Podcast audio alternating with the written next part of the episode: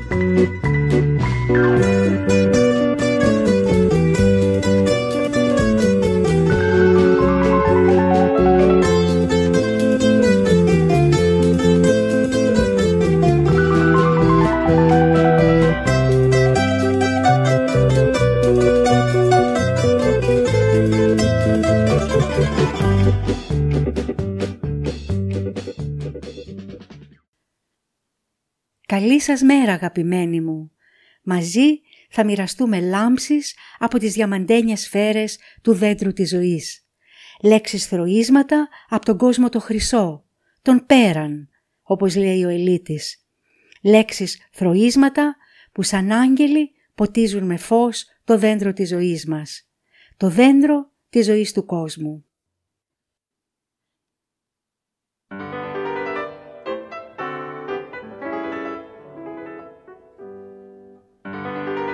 Η μουσική ταξιδεύει στην παγκόσμια ψυχή και την επιδιορθώνει.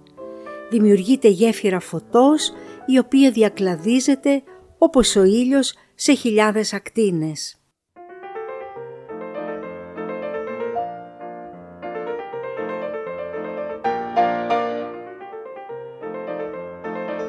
Μια συγκεκριμένη φυλή ανθρώπων δεν θέλει τη μουσική.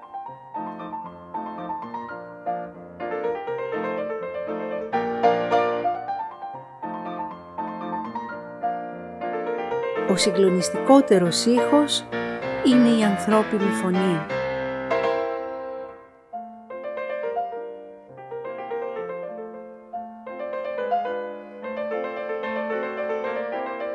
Ο Έλληνας ακόμα και εν υπνώση διαφυλάσσεται από το κοσμικό όν. Τον πολιτισμό τον παρήγαγε όντας κοιμισμένος. Στο όνειρό του έγινε ο ελληνικός πολιτισμός.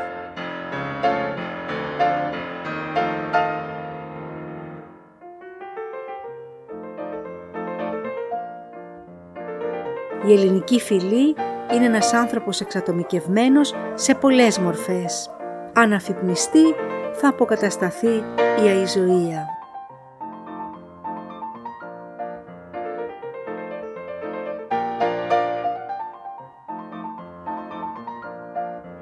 Η ελληνική φυλή θριάμβευσε και κοιμισμένη.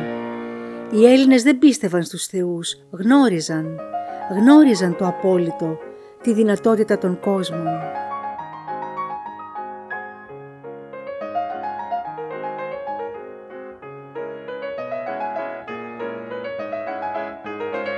Το πύρινο γονιδίωμα. Ο Έλληνας θα αναστηθεί.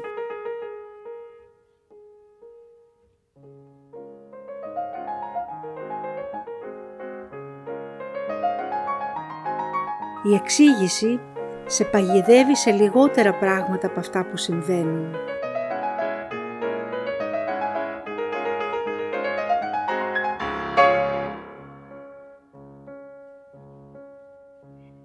Όσο μισείς τον κόσμο, τόσο ο κόσμος σε αγαπάει.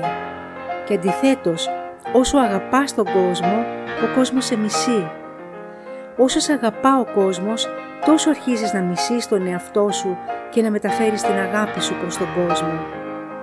Όταν φτάσεις σε αυτό το αδιέξοδο της ανθρώπινης προσπάθειας για την ολοκλήρωση της αγάπης, έρχεται η χάρις, αφού ούτε το ένα ούτε το άλλο μπορείς να κάνεις χωρίς αυτήν.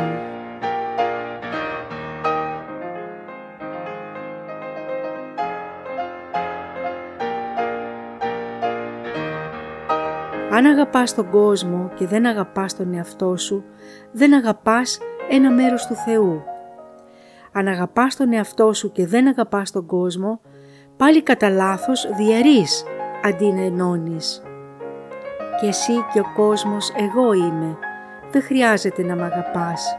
Απλώς να είσαι μαζί μου, λέει ο Θεός.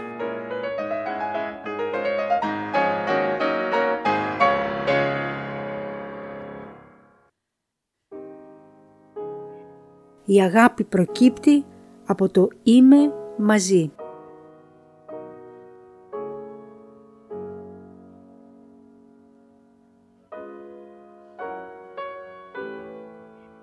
Η αγάπη σου συμβαίνει τη στιγμή που γεννιέσαι.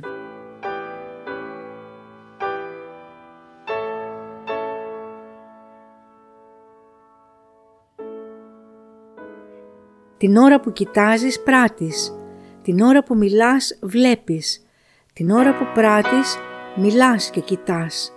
Συμβαίνουν ταυτόχρονα. Εσύ το μόνο που έχεις να κάνεις είναι να με κοιτάς άκακα. Ό,τι κοιτάς εγώ είμαι. Κοίταζέ με χωρίς κακία, χωρίς κρίση. Να με κοιτάζεις άκακα γιατί είμαι παντού, λέει ο Θεός. Είναι μια στιγμή αθωότητας που κατατίθεται στον άνθρωπο την ώρα που κοιτάζει με το βλέμμα που δεν έχει σκέψη. Τότε είσαι με το Θεό και ο Θεός είναι με σένα.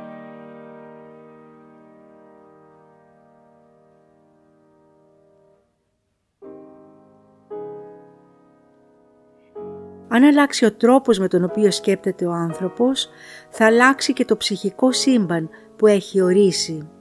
Η σκέψη έχει τη δυνατότητα από την παρούσα διάσταση να αλλάζει τα πράγματα. Η σκέψη είναι μαγική.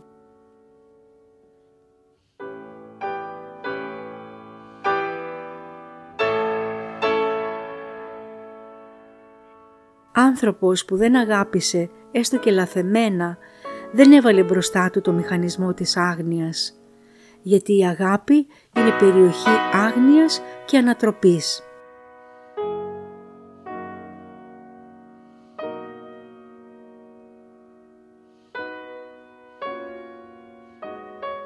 Η μόνη σχέση που μπορούν να κάνουν οι άνθρωποι, και αυτό κάποτε θα το καταλάβουν, είναι με τον εαυτό τους. Όταν έχεις σχέση με τον εαυτό σου, όλες οι άλλες σχέσεις ζωοποιούνται.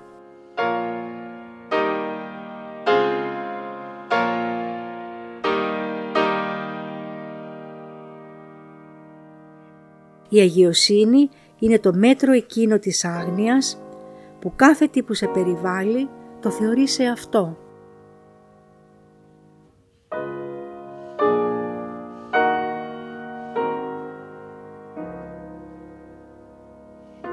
Εάν κάθε τι είναι αυτό σου, κάθε ρόλο σου είναι εφικτός.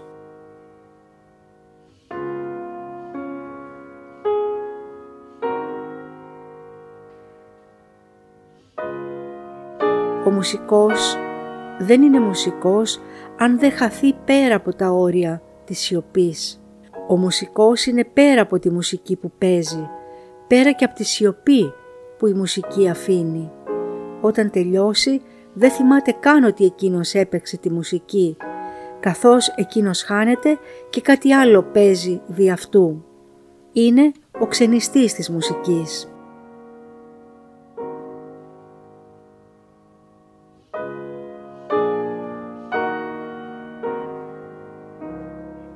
Ο αληθινός καλλιτέχνης είναι ιερέας. Τελειοποιείς το εργαλείο σου, αλλά τη στιγμή που βγαίνεις στη σκηνή δεν χρησιμοποιείς τίποτα. Ό,τι έμαθες το αφήνεις πίσω σου, ώστε να το διαχειριστεί αυτό που θα παίξει μουσική μέσα από σένα.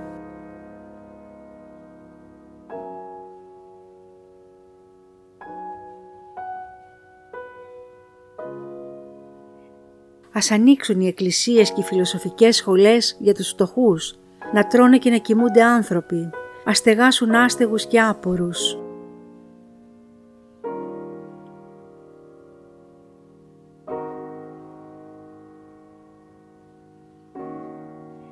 Η διδασκαλία μας είναι ο ανθρώπινος δρόμος. Φιλοσοφίες και τίτλοι δεν μας αφορούν.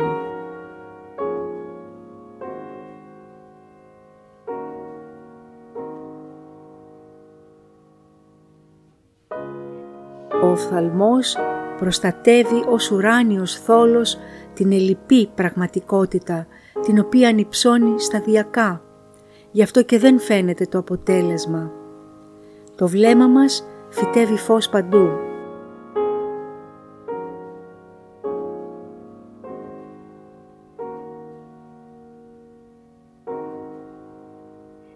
Θα με συναντήσεις όταν με δεις.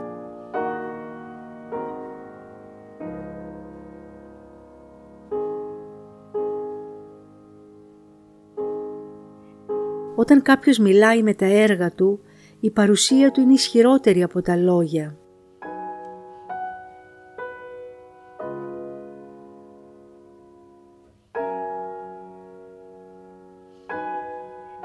Προσκαλείς τον άλλον στο φως που έχεις.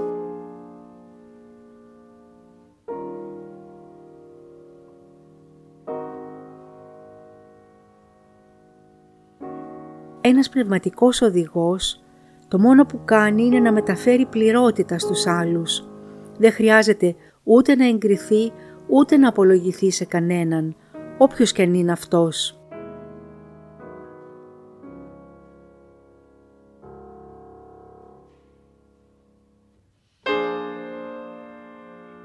Μη βλέπεις τον εαυτό σου μόνο στο επίπεδο της εξωτερικής συνάντησης. Υπάρχει και το κοσμικό επίπεδο συνάντησης, στους κόσμους του παντός.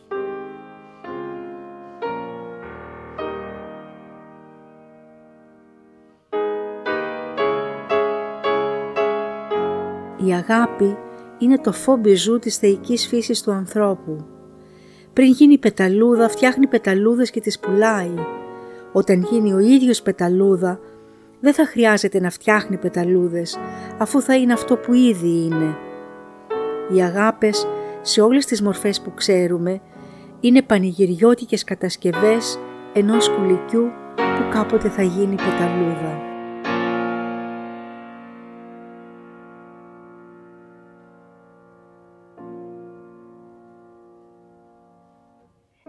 Μια πεταλούδα δεν χρειάζεται να ερωτευτεί, είναι η ίδια έρωτας. Είναι τόσο όμορφη. Το πρόβλημα είναι ότι όταν γίνεσαι εκείνο το οποίο πρέπει να είσαι, τότε δεν σε απασχολεί τίποτα από όσα σε απασχολούν πριν γίνεις.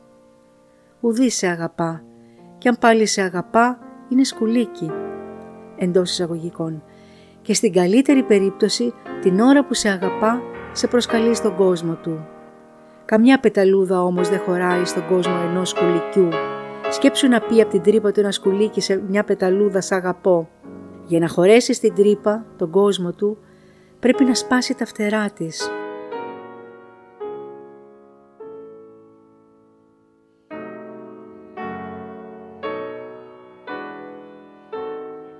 Η πεταλούδα με την ομορφιά και τα χρώματά της προσκαλεί το σκουλίκι σε ένα κόσμο που πρόκειται να φανερωθεί, ενώ το σκουλίκι την πηγαίνει σε ένα κόσμο που την ταπεινώνει.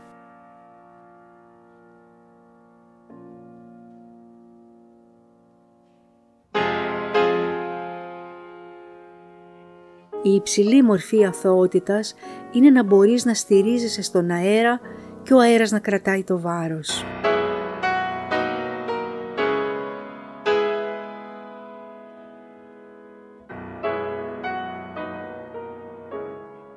Όταν δέχεσαι ότι είσαι ένα τίποτα, ότι δεν υπάρχεις, τότε είσαι ακριβώς στο σημείο όπου είναι εκείνος ο οποίος σε δημιούργησε και δεν υπάρχει.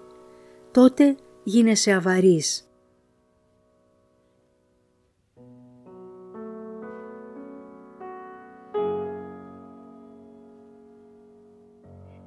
Να είσαι ανάλαφρος, απόν αλλά και παρόν.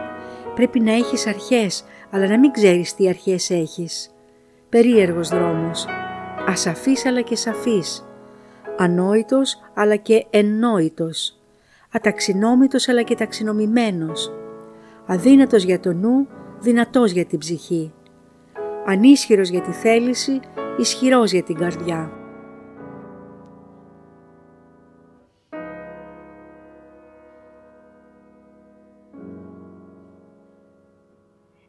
Ο Θεός σου συμβαίνει.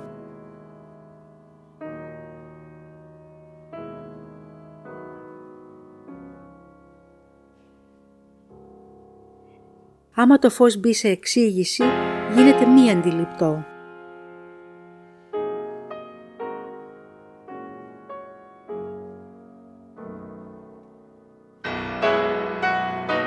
Ο Θεός δεν έχει τέλος, αλλά πρέπει να πας πέρα από ό,τι αντιλαμβάνεσαι.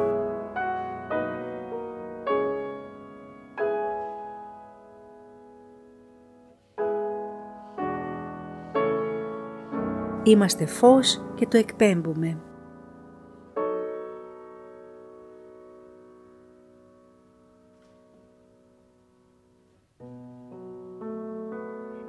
Η άγνοια είναι η αρχή κάθε αγιότητας.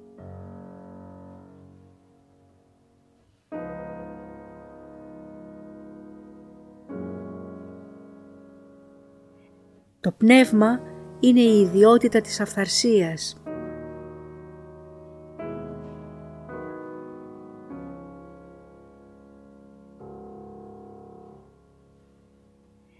Η ύλη είναι σταθεροποιημένο πνεύμα.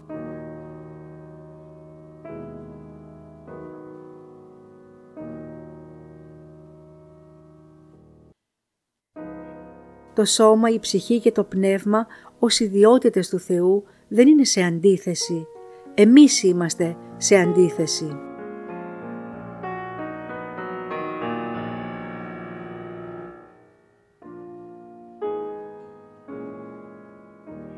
Η φώτιση δεν φεύγει. Απλώς όταν φωτιστείς ελέγχεις την τρέλα σου στη συνέχεια. Σαν τον πίγασο σηκώνεται η φώτιση και σε πάει. Ο ίδιος ο πίγασος θα σε διδάξει το πώς. Αφομοιώνεται, γίνεται εαυτός.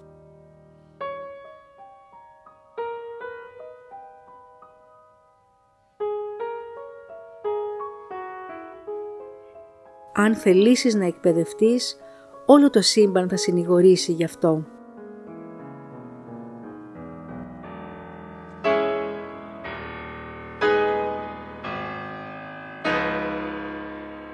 Ο Θεός έναν φωτισμένο τον έχει αγκαλιά, αλλά από τον κόσμο θα είναι κατατρεγμένος.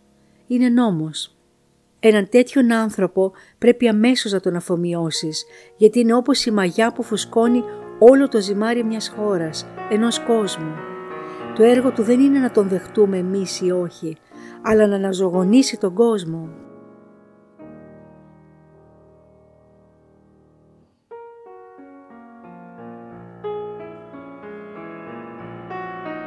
Οι άνθρωποι θέλουν να αυτοκτονήσουν με τις καταχρήσεις, τους εθισμούς κλπ. γιατί κανείς δεν αντέχει την αντιστροφή της αγάπης του.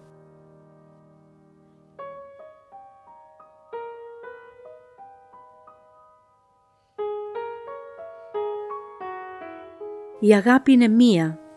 Ή την έχεις προς όλους ή δεν αγαπάς κανέναν. Δεν έχεις ανάγκη να διακρίνεις όταν αγαπάς. Η αγάπη σε κατευθύνει στην πηγή της πείνας. Η αγάπη είναι το πιο δυσάρεστο συνέστημα γιατί σε κάνει να πεινάς συνέχεια. Σε κάνει να πεινάς για τον άλλον, τον οποιονδήποτε άλλον που σε θέλει. Όχι όμως για εκείνους που δεν σε θέλουν. Αυτούς που δεν σε θέλουν τους αποφεύγεις.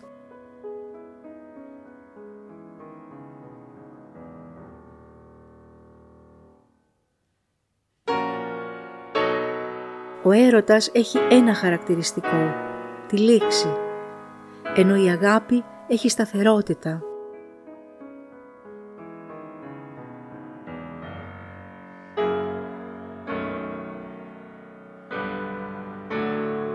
Όταν είσαι εσύ ο ίδιος ζωή, δεν κάνεις καμία ανακάλυψη γύρω από τον εαυτό σου.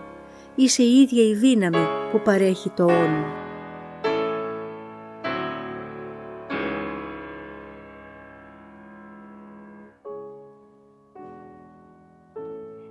Ο ερωτήλος ανακαλύπτει μετά από χρόνια ότι ο έρωτας δεν ήταν και τίποτα σπουδαίο. Ο πλούσιος ανακαλύπτει ότι τα χρήματα δεν τον γλιτώνουν από την αρρώστια και το θάνατο. Ο διάσημος ανακαλύπτει ότι τη δόξα δεν μπορεί να την κρατήσει για πάντα αφού ό,τι ανεβαίνει κατεβαίνει. Αυτός που αναζητά το Θεό βλέπει ότι ο Θεός δεν του απαντά πάντα. Άλλοτε το απαντάει και άλλοτε όχι. Και μαζί με το Θεό βρίσκει και το διάβολο Ο καλλιτέχνης πάλι ανακαλύπτει ότι η ίδια του η τέχνη τον τρελαίνει, του επιτίθεται. Ματαιώτης ματαιωτήτων, τα πάντα ματαιώτης. Τη στιγμή που θα το πεις αυτό, φωτίζεσαι.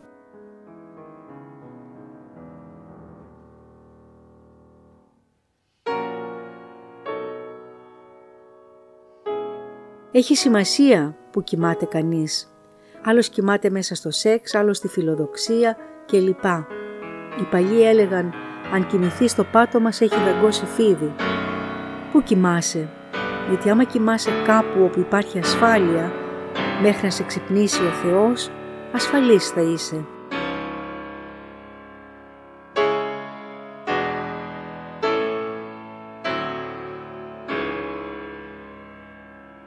Η αγάπη μπαίνει μέσα σε φως που φτιάχνει η ίδια και ξεκουράζεται.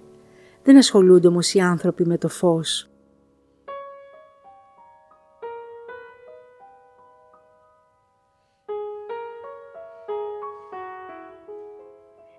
Οι άνθρωποι είναι επαναληπτικοί, εξαρτημένοι, ξεβιδωμένοι. Οι επαναληπτικοί κάνουν τα ίδια πράγματα για να μην φοβούνται. Οι εξαρτημένοι εθίζονται σε καταστάσεις ή πρόσωπα για να κρατηθούν.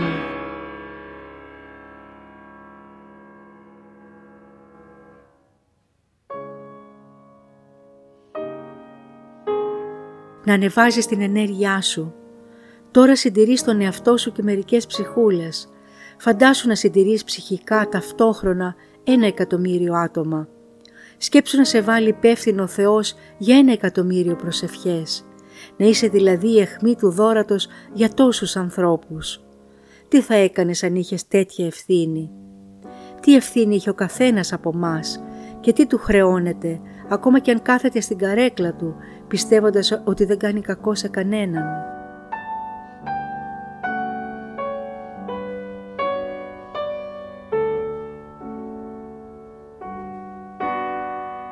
Τα μεγάλα προβλήματα του ανθρώπου είναι ο θάνατος και η τρέλα. Θέλει να ξεφύγει και από αυτά τα δύο, αλλά η λογική είναι τρέλα και ο θάνατος είναι ζωή.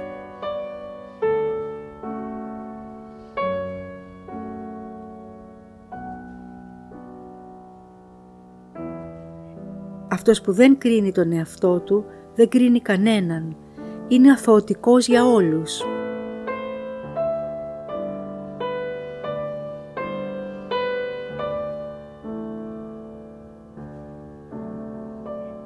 Οι άγγελοι είναι οι σκουπιδιάριδες των ανθρώπων, οι ρακοσυλλέκτες της αγάπης. Κατεβαίνουν στη γη, το ενθυμούνται μέχρι τα 7-8 τους χρόνια και στη συνέχεια το χάνουν μέσα στην καθημερινότητα. Τους μένει όμως η ισχυρή ανάμνηση ότι είναι άγγελοι. Δεν μπορείς να το γνωρίζεις, γιατί η εμπειρία που ζεις μέσα από τις καθημερινές πράξεις σε μετατρέπει σε άνθρωπο πιο φρικτό μαρτύριο δεν μπορεί να περάσεις. Εμπλεκόμενος με τα ανθρώπινα σκονίζεσαι και λες για να έχω σκόνη αποκλείεται να είμαι άγγελος. Έτσι το φαντάζεσαι. Αυτό είναι η φυλακή των αγγέλων.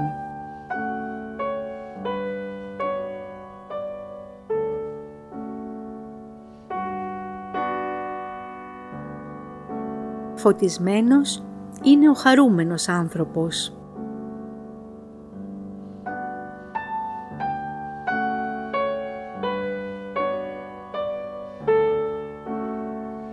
Τα ίδια τα γιατί έχουν ένα τέλος. Το τέλος του γιατί είναι το έτσι. Γιατί έτσι; Το βίωμα δεν περιέχει γιατί.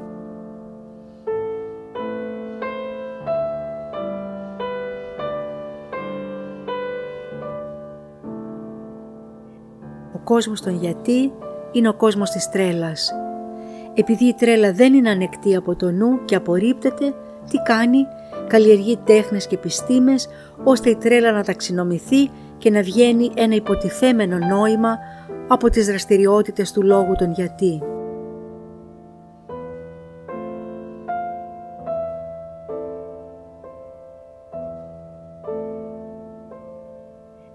Εσύ είσαι απλώς ταξιδευτής του παγκόσμιου νου.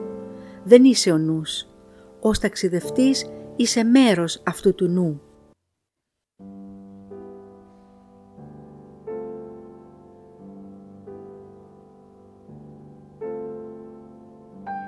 Όταν λέμε λόγος εννοούμε φως.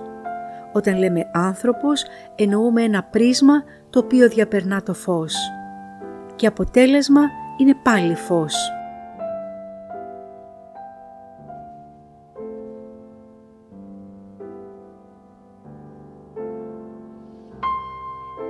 Το σκότος είναι απουσία φωτός, είναι απουσία της οντότητας. Η απουσία όμως είναι μια μορφή δημιουργικής παρουσίας που επιτρέπει στο φως να δράσει.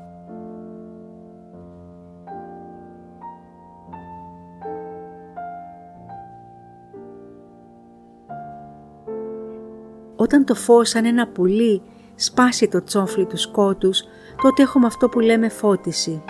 Τότε δεν υπάρχει ούτε φως ούτε σκότος. Υπάρχει το πουλί που βγήκε έξω. Η συνείδηση που βγαίνει σε μια νέα μορφή αντίληψης. Και τι κάνει, κοιτάζει. Ενώ δεν ξέρει τίποτα, γνωρίζει τα πάντα. Διότι το σκότος είναι ο πατέρας του και το φως είναι η μητέρα του.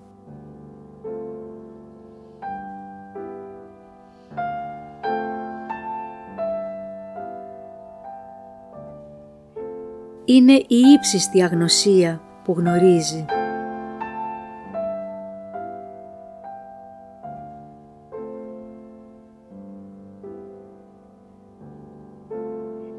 Σαν τα πουλιά που κοιτούν, γιατί αυτά τα πουλιά δεν έχουν ανάγκη να μάθουν τίποτα. Με το που κοιτούν και μόνο έχουν ολοκληρώσει όλα τα σύμπαντα και τις δημιουργίες. Εμείς είμαστε αυτά τα πουλιά.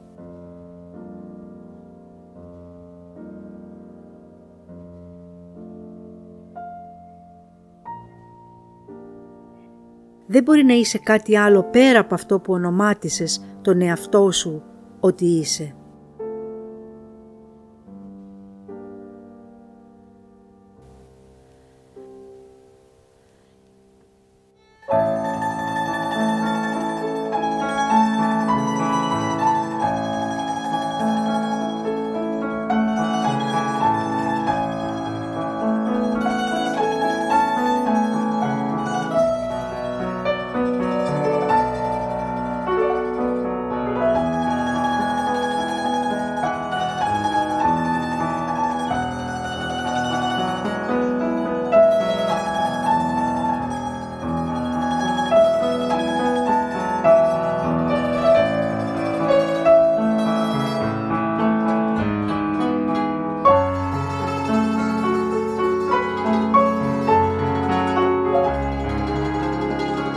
Ακούτε την εκπομπή «Λόγος και μουσική» με τη Μαρία Παπαϊωάννου.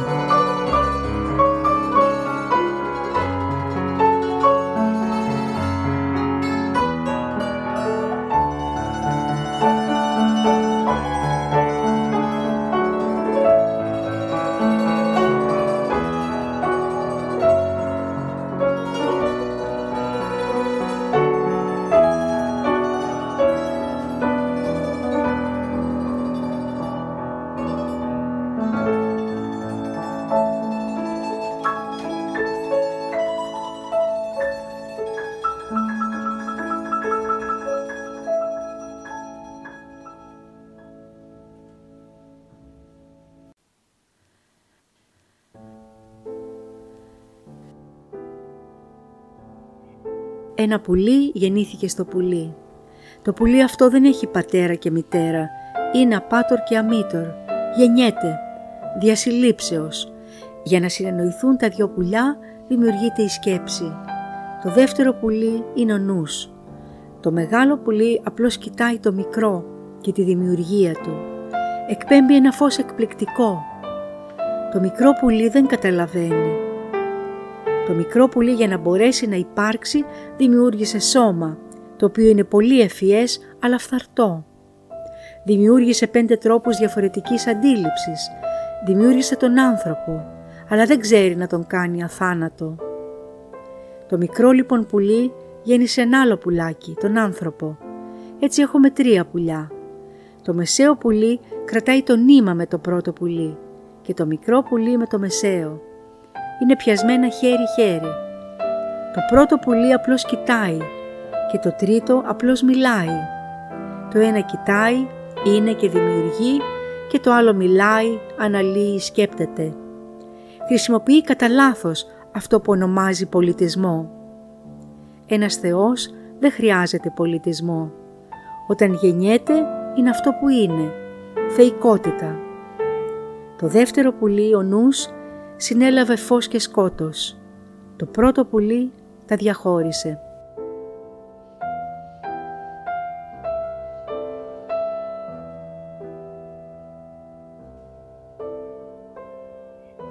Ο άνθρωπος να δει ότι ουδέποτε γεννήθηκε. Είναι αγέννητος. Το ότι υπάρχει σαν πουλί δεν σημαίνει ότι γεννήθηκε. Η ύπαρξη δεν προϋποθέτει γέννηση. Η ύπαρξη προϋποθέτει γέννηση εδώ.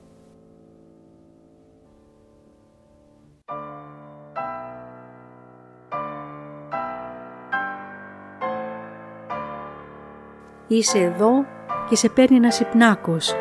Όλοι οι αιώνες είναι αυτός ο υπνάκος. Όταν ανοίξεις τα μάτια σου και κοιτάξεις, δεν έχεις γεννηθεί ποτέ. Δεν έχει γεννηθεί ποτέ ο πατέρας σου και είσαι μέσα στο πρώτο πουλί το οποίο είναι γεννημένο αγέννητο και παρακολουθεί τη δημιουργία του ως πουλί χωρίς όμως να έχει γεννηθεί. Με το που αφυπνίζεσαι, απλώς γίνεσαι το πρώτο πουλί που κοιτάει. Τι είναι όμως αυτό που σε αποκοιμίζει;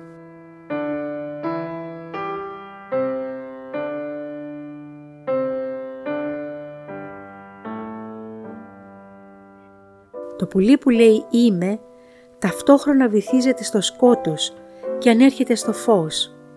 Σκότος, φως. Η μεγάλη ταχύτητα με την οποία το κάνει αυτό σου δίνει την εντύπωση ότι είναι πουλί που κοιτά.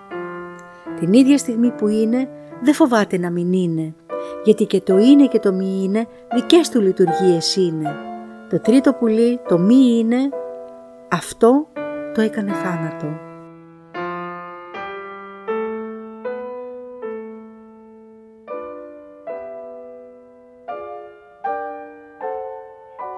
Το πουλί δεν κοιτάζει κανέναν, γιατί αν το πουλί κοιτάζει κάποιον, τότε υπάρχει το πουλί και κάτι άλλο.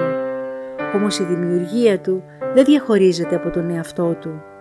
Το κοιτάζει είναι τόσο αλληγορικό όσο και το πουλί και η δημιουργία. Γιατί και η δημιουργία είναι μια αλληγορία των αισθήσεων για το τι υποτίθεται ότι υπάρχει.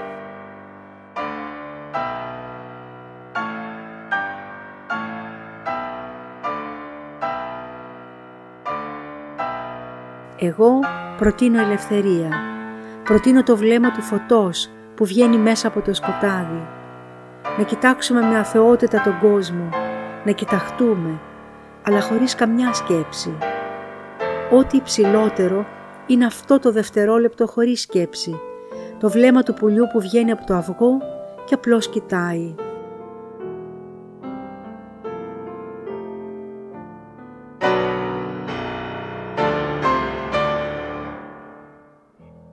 Να ανυψωθεί η συχνότητα λειτουργίας του εγκεφάλου, ώστε να αντιληφθεί την πραγματικότητα ως συνδημιουργία κβαντικών θεών.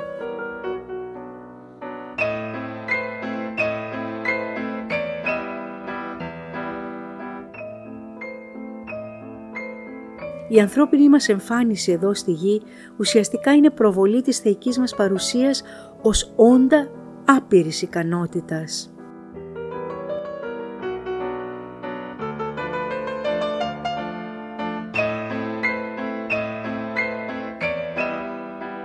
Το δεκαδικό σύστημα των σφαιρών του Πυθαγόρα είναι ένα κοσμολογικό κλειδί για το άνοιγμα του νου στην κβαντική του δυνατότητα προς την αυτοθεραπεία αλλά και προς το ταξίδι εκεί όπου δεν πάτησε ποτέ κανείς προς το μέρος του εαυτού το μη φαίνον.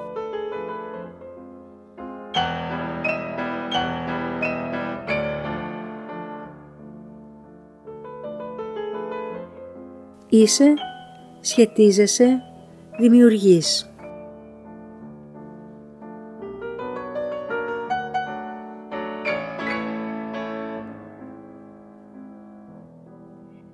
Αυτό που μπορεί να σου συμβεί μέσα σε μια σιωπή, η αστραπιαία λάμψη, είναι εκείνο που μπορεί να αλλάξει τον κόσμο.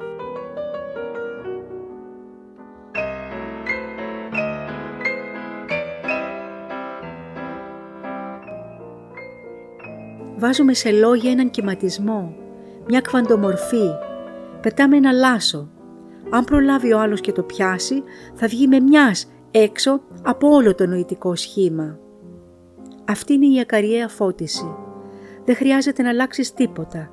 Βγαίνεις έξω από όλα τα σχήματα, τα οποία όμως παραμένουν διαχειρίσιμα από σένα.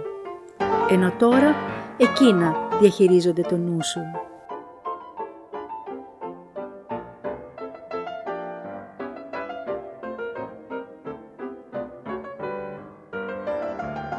Το σύμπαν προβλέπει να σου δώσει κάθε φορά εκείνο που χρειάζεσαι, με κώδικες πέρα από τη γλώσσα. Ο νους δεν είναι έτοιμος να το προσλάβει με μιας.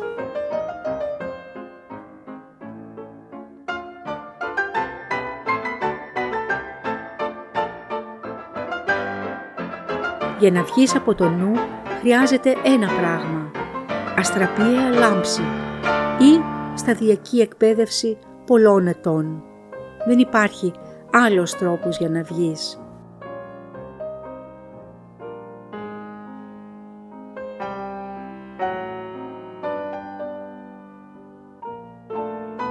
Ο νους που μπλοκάρει το άτομο, μπλοκάρει και το σύνολο.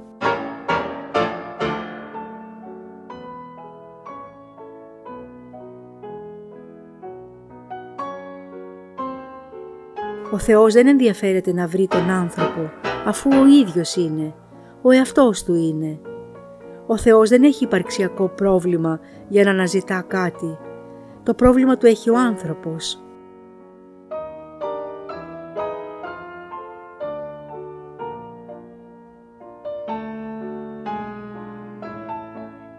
Ο σκοπός είναι να βγεις από τη σκέψη. Έχεις δει καμιά σκέψη να μπορεί να δει τον εαυτό της;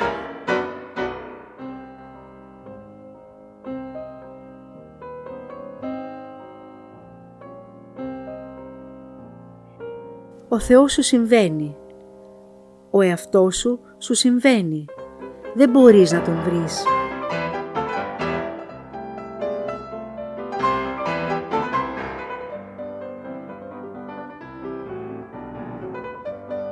Η αθωότητα εκφράζεται πάνω στη στιγμή, ανάλογα με το πώς συντίθεται. Ο αθώος δεν επιλέγει μεταξύ αλήθειας και πλάνης. Ο αθώος δεν έχει δεύτερη σκέψη για εκείνο που κάνει.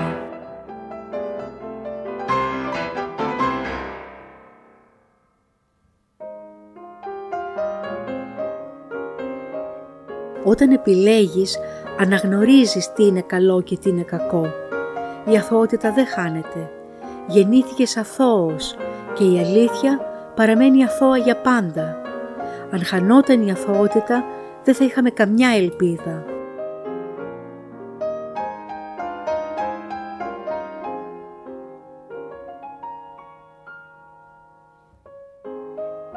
Γιατί εξαφανίστηκε ο Θεός; Για να υπάρξει ο άνθρωπος. Αν ο Θεός είναι παντού, εμείς δεν χωράμε. Ο Θεός δεν επιλέγει.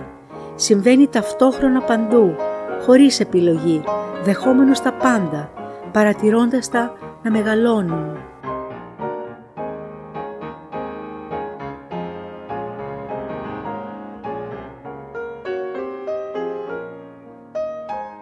Είμαστε στη σχολή του καφέ, το μαζί στις καθημερινές στιγμές της αγάπης.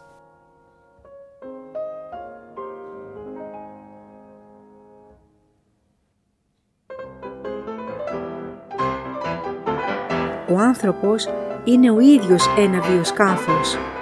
Ο ίδιος είναι το αστρόπλιο. Από την άλλη όμως είναι και δεμένος όσο λειτουργεί μέσα στον τρόπο αντίληψης που ονομάζεται σκέψη.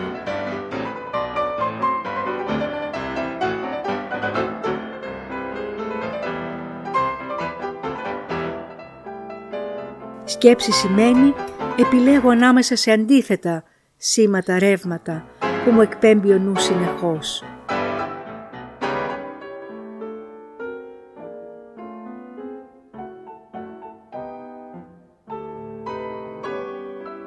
Φωτισμένος είναι ποιος; Είναι εκείνος ο οποίος έχει ανοιχτό όλο το εύρος της συνείδησής του. Μπορεί δηλαδή να είναι ταυτόχρονα σε όλα τα σημεία της συνείδησής του.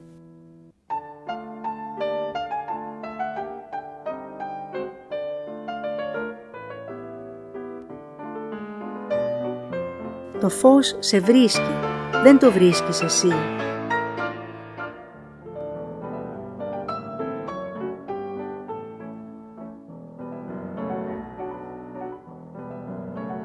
Αυτό που πραγματικά είσαι είναι ένα κοσμικό σκάφος μέσα σε ένα απεριόριστο θεϊκό σύμπαν και ταξιδεύεις διερευνώντας προσωπικές και συλλογικές δυνατότητες. Και επίσης επικοινωνείς με άλλα τεράστια σκάφη ανθρώπους. Και όχι μόνο με ανθρώπους, αλλά και με άλλα πνευματικά όντα, εδώ ή αλλού.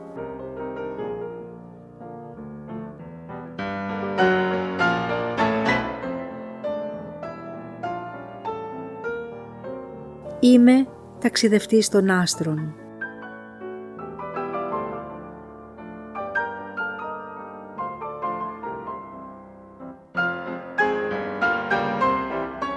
Αντί για σκέψη, να χρησιμοποιήσει ο άνθρωπος μια άλλη διαδρομή που λέγεται προσευχή ή προσκέψη.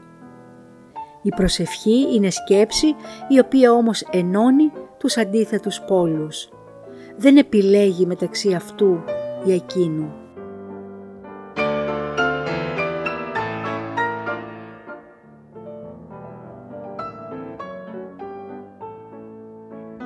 Ξέρεις τι δεν συμβαίνει, να μπορούμε όλοι να νιώθουμε πως είμαστε ένα.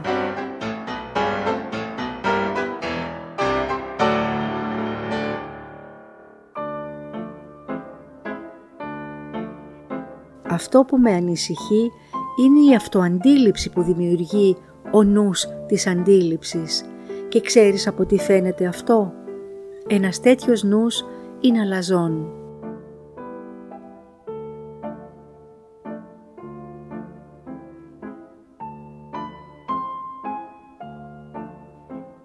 Τον άνθρωπο που γνωρίζει αυτό που είναι, όχι μέσα από τη σκέψη του αλλά μέσα από την καρδιά του, ούτε ο έπαινος ούτε η απαξίωση τον κάνουν να νιώθει κάτι.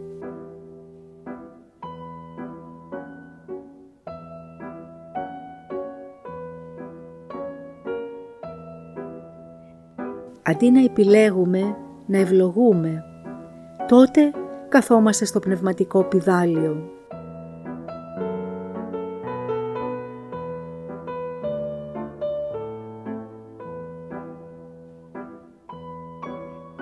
Να είσαι ο εαυτός σου χωρίς ενοχές. Μόνον ένας κανόνας ισχύει. Μη βλάπτεις τον εαυτό σου ή τους άλλους. Να είσαι ο εαυτός σου, να τον αγαπάς, να έχεις παιδικότητα. Αυτό είναι το ύψιστο.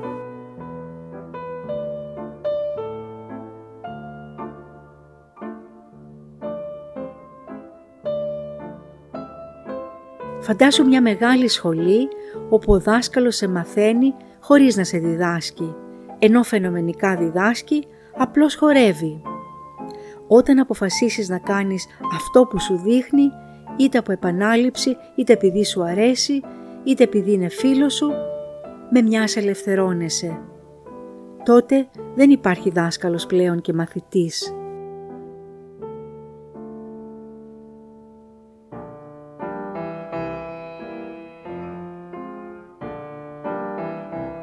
Υπάρχει μια μεγάλη σχολή. Σε αυτή τη σχολή το μόνο που έχεις να κάνεις είναι να κοιτάς, να παρατηρείς.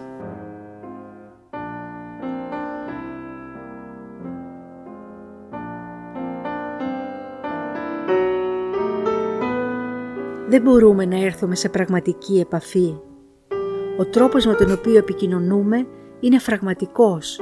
Χτίζουμε δηλαδή ένα τζάμι ανάμεσά μας το χωροχρόνο. Οι άγγελοι δεν επικοινωνούν έτσι.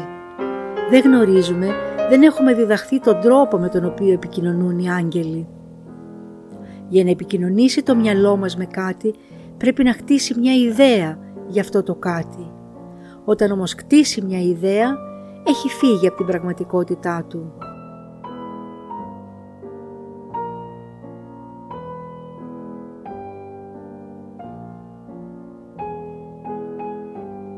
Όλοι εμείς αποτελούμε μέρη ενός μεγάλου οργανισμού, ο οποίος μας εμπεριέχει όλους. Ως νευρονικά δίκτυα αυτού του οργανισμού, καθένας δημιουργεί κάτι, όπως τα κύτταρα κάνουν το καθένα τη δουλειά του. Καθένας από μας είναι εντεταγμένος κάπου, σε κάποια κοσμική δουλειά, είτε το ξέρει είτε όχι.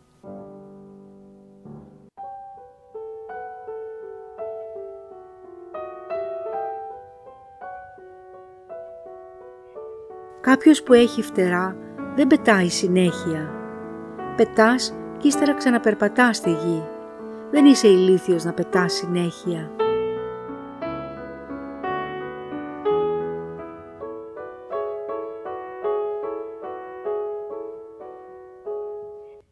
Όταν μπαίνουμε σε μια συζήτηση είναι για να βγούμε πέρα από το νου, περνώντας μέσα από τα χάσματα που ο νους αφήνει. Ο νους δεν κολλάει τελείως, έχει χάσματα, από τα οποία μπορείς να γλιστρήσεις. Πρέπει όμως να τα δεις και να πηδήσεις μέσα.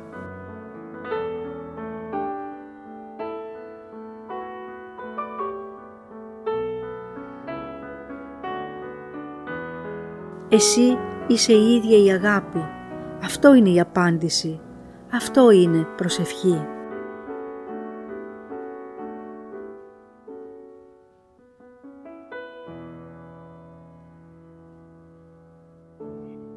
Η διαφορά μεταξύ σκέψης και προσευχής είναι ότι η σκέψη προσπαθεί να βρει λύση μέσα από τα αντίθετα.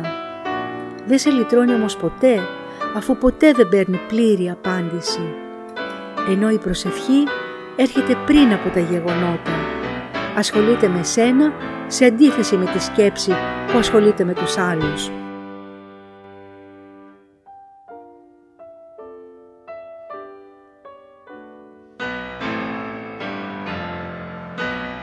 Και τι κάνουμε; Περιμένουμε να ξημερώσει.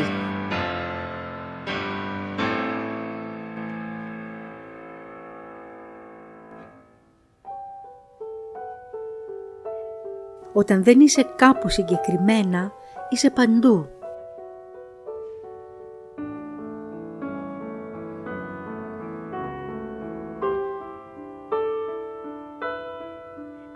Είμαι σφίνα μέσα στο όνειρο.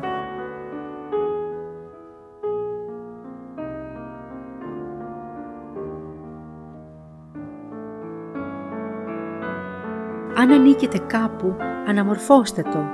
Δώστε καθαρό φως. Προφυλάξτε όμως τον εαυτό σας από τις γοητείες. Να είστε ελεύθεροι από τη γοητεία των γοητευτικών.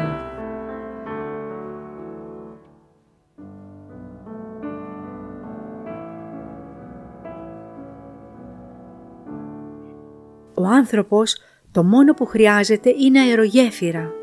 Μια αερογέφυρα που να στέκεται μόνη της και αυτός απλώς να πετάει. Δεν χρειάζεται να στηριχτεί στο νου όπως τον ξέρουμε.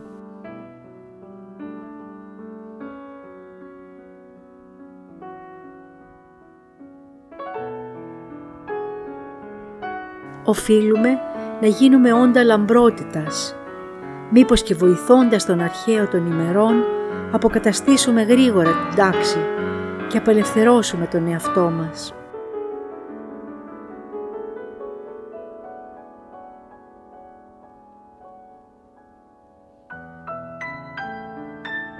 Οπουδήποτε ανάβει ένα φωτάκι ελευθερίας, ανάβει μια δυνατότητα λαμπρότητας για την ανθρωπότητα.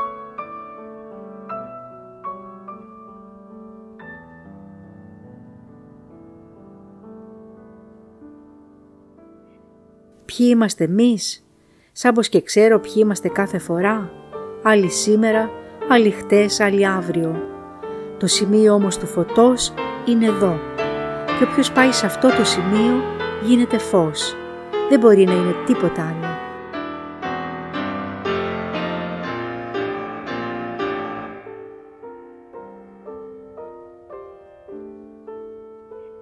Η μόνη δυνατότητα που προσφέρεται είναι το τώρα.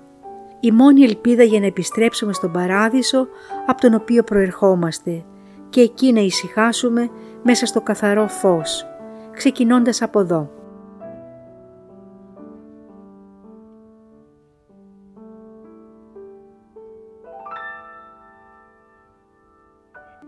Δεν είμαστε τίποτα. Είμαστε όμως όλο το φως στο σημείο που βρισκόμαστε.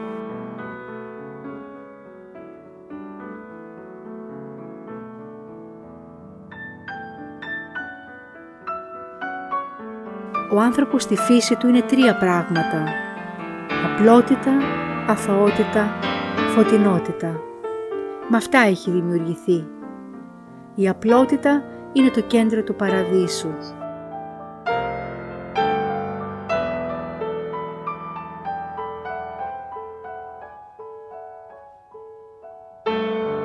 Στον παράδεισο ο άνθρωπος ήταν αθώος αφού δεν είχε μάθει να σκέφτεται συνδυαστικά, αλληγορικά, υποθετικά, φανταστικά.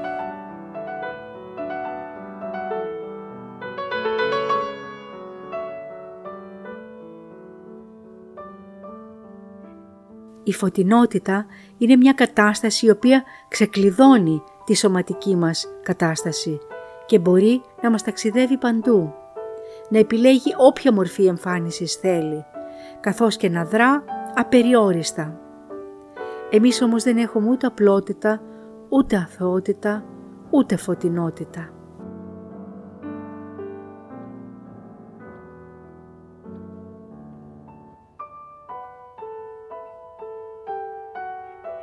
Αντεστραμμένες οντότητες με μεγάλες δυνάμεις πολεμούν τον άνθρωπο μέσα από ένα τεράστιο δίκτυο που έχουν φτιάξει ώστε να μην μπορεί να ξεφύγει από πουθενά και καταντά να έχει ανάγκη από εθισμούς και διαμάχες αφού αυτά τα όντα έτσι τρέφονται.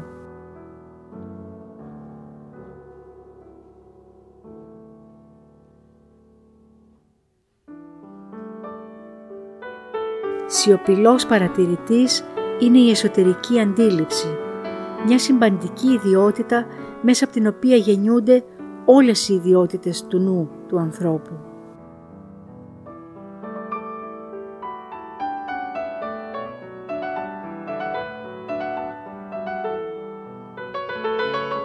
Το πραγματικό μας σημείο δεν είναι εδώ.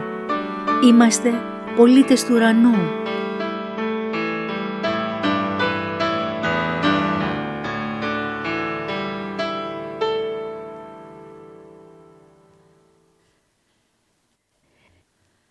Κλείνουμε τη σημερινή εκπομπή με τίτλο «Λάμψεις από τις διαμαντένιες σφαίρες του δέντρου της ζωής», στέλνοντας πολύ αγάπη σε όλους, με φως και έμπνευση από την Ελλάδα, το πάνω πάτωμα του κόσμου. Σας φιλώ με αγάπη Μαρία. Ακούσατε την εκπομπή «Λόγος και μουσική» με τη Μαρία Παπαϊωάννου.